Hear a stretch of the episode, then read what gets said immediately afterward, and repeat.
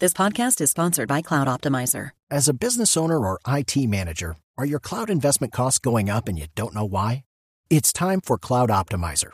As you migrate your business to the cloud, what you're spending and why you're spending it can get a little hazy.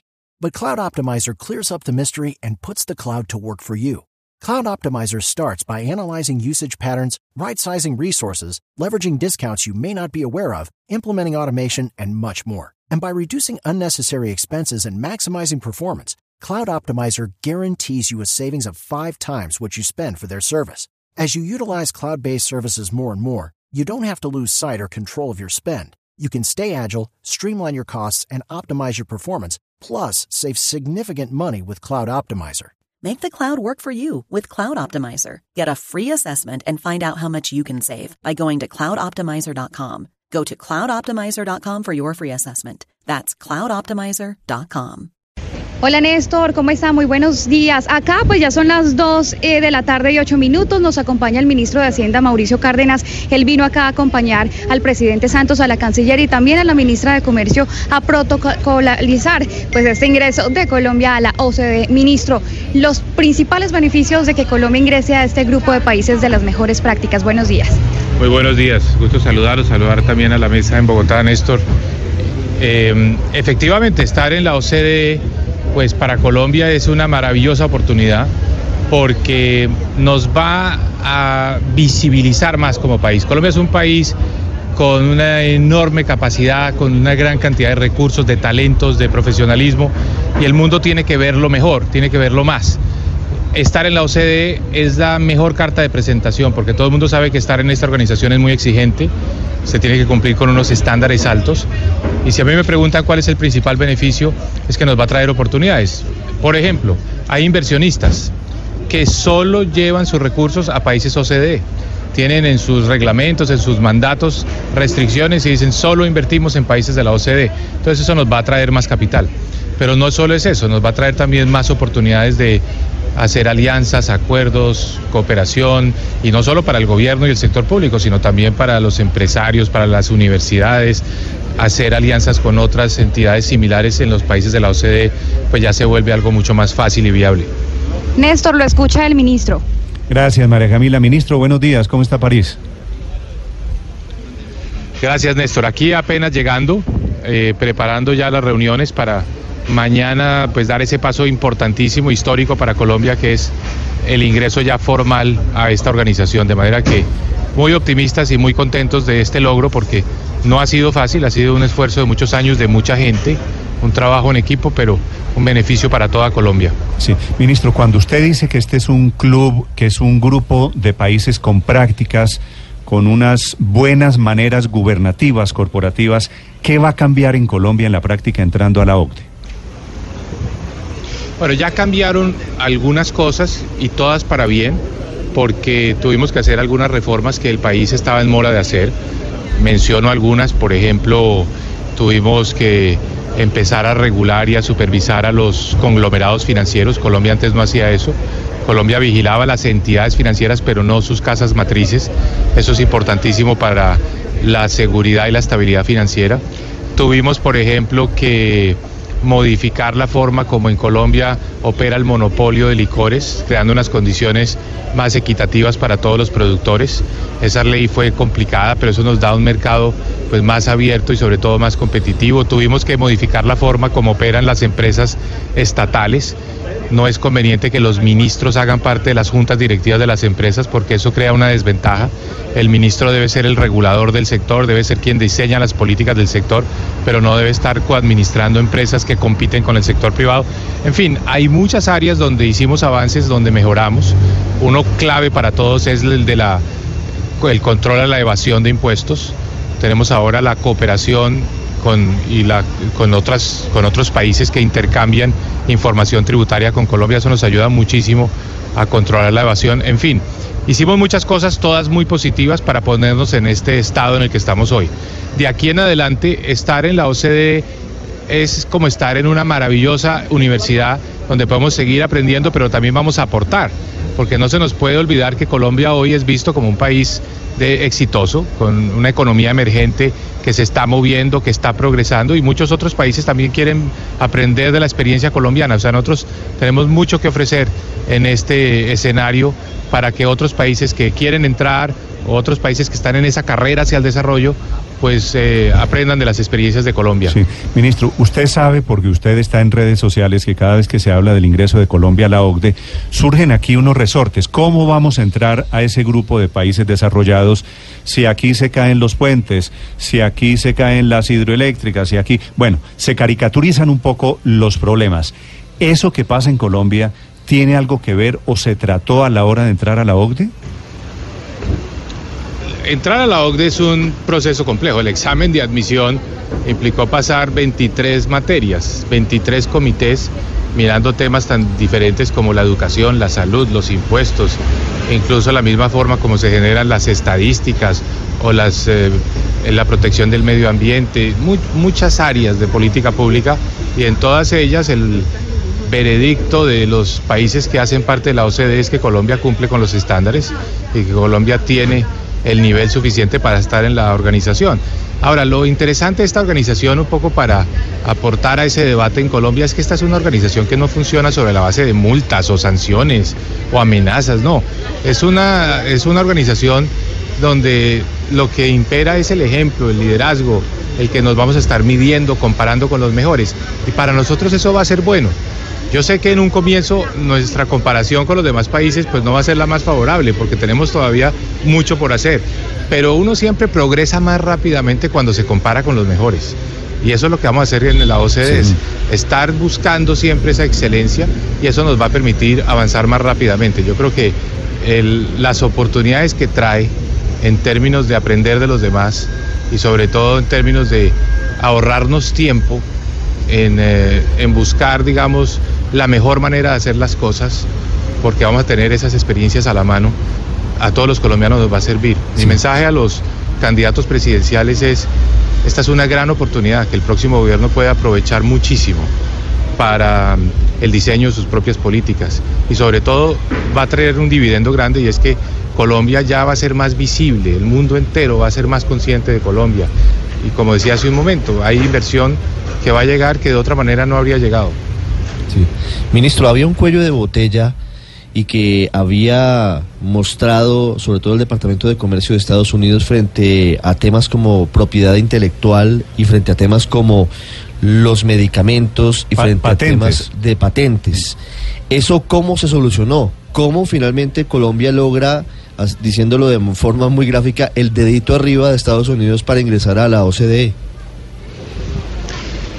Colombia lo que hizo fue mostrar que las políticas que tiene son las correctas, son las adecuadas en el mundo actual y al final pues el grupo de países de la OCDE, incluyendo los Estados Unidos, pues fueron conscientes de que efectivamente lo que tiene Colombia en materia de política de medicamentos y particularmente de precios de los medicamentos es una forma seria, profesional, de manejar este tema. ¿Y cómo lo hace Colombia? Primero, pues permitiendo el registro de los diferentes medicamentos en función de sus méritos, de qué tan efectivos son para curar enfermedades. ese es, el criterio para que se pueda registrar un producto farmacéutico. Y después de que sea registrado, pues puede venir una discusión relacionada con su precio, pero esa será una discusión siempre garantista donde todas las partes serán oídas, pero donde también el eh, gobierno pues va a hacer que impere el interés público. De manera que si en algún momento ese precio de los medicamentos, pues por alguna razón, por algún factor, eh, debe ser regulado, el gobierno mantiene esa potestad. De manera que esto fue lo que nosotros explicamos y la comunidad lo entendió, los países lo entendieron, porque esto no es solo Colombia, esto también lo están haciendo otros países y Colombia mostró que tiene una forma muy efectiva de lograr ese equilibrio entre el, entre el desarrollo de nuevos medicamentos, pero también la protección de los usuarios y la protección sobre todo de, las, eh, de los recursos públicos que se invierten en la salud. Ministro Cárdenas, le pregunto desde Londres. Eh, una cosa que me llama la atención es el tema de que eh, Colombia tuvo que ajustarse a la situación tributaria para ser eh, parte de la OCDE. Y hay una cosa que me llama la atención porque la OCDE tiene una política muy clara, muy agresiva contra la evasión tributaria. Sin embargo, la situación de, por ejemplo, el control de la elusión tributaria es mucho más relajada en Colombia respecto de otros países del primer mundo. Lo que quería preguntarle es, ok, estos fueron los mínimos para entrar, pero ¿a qué se compromete a futuro en temas, en temas impositivos Colombia al ser parte de la OCDE? Este es un tema muy importante para Colombia porque evidentemente uno de los campos donde tenemos que mejorar y donde tenemos más espacio para avanzar es en el de reducir la evasión de impuestos. La OCDE le ha dado muchísima importancia a esta agenda. para la OCDE la evasión de impuestos a través de paraísos fiscales es uno de los grandes problemas que enfrentan no solo los países en desarrollo y economías emergentes como Colombia, sino incluso los propios países desarrollados. De manera que para nosotros este ha sido un tema crucial. Desde el comienzo, tal vez uno de los primeros comités en aprobar el ingreso de Colombia fue el Comité de Asuntos Fiscales. Colombia acogió con mucho entusiasmo la convención que tiene la OCDE para el intercambio de información tributaria. Colombia acogió las prácticas que ha ido diseñando la OCDE, por ejemplo, para luchar contra la evasión de impuestos asociada a las multinacionales que hacen operaciones en un país pero se domicilian en paraísos fiscales. Entonces nosotros esas prácticas las adoptamos y las incluimos en, nuestra, en nuestro estatuto tributario en la última reforma. Entonces nosotros en este tema hemos sido muy proactivos porque nos interesa enormemente aprender de las prácticas que tienen los mejores países para reducir la evasión de impuestos. Es un tema crucial donde, la, donde la OCDE va a jugar un papel importante. Sí, quiero hacerle un paréntesis ahí porque, a, ver, usted sabrá mejor cómo es el tema legal allí, pero cada vez que han aparecido los Panama Papers, lo que se dice es que tener dinero fuera del país en paraísos fiscales en Colombia no es delito. En cambio, eh, le digo, aquí en el Reino Unido es delito, en Francia es delito, en Estados Unidos es delito. Entonces, ¿a qué se compromete? ¿Qué cambios legales tiene que hacer Colombia para ser parte de la OCDE? Bueno, nosotros afortunadamente ya hicimos eso. Colombia en su última reforma tributaria convirtió en un delito la evasión de impuestos y particularmente cuando se dejan de reportar capitales que pueden estar en el exterior o pueden estar en paraísos fiscales. Eso ya es un delito con penas privativas de la libertad. Ya lo hicimos, fue una, digamos, un, un cambio muy de fondo porque en Colombia por décadas se había tratado de penalizar la evasión y nunca se había logrado y eso finalmente ocurrió en la reforma tributaria de finales del año 2016. Sí.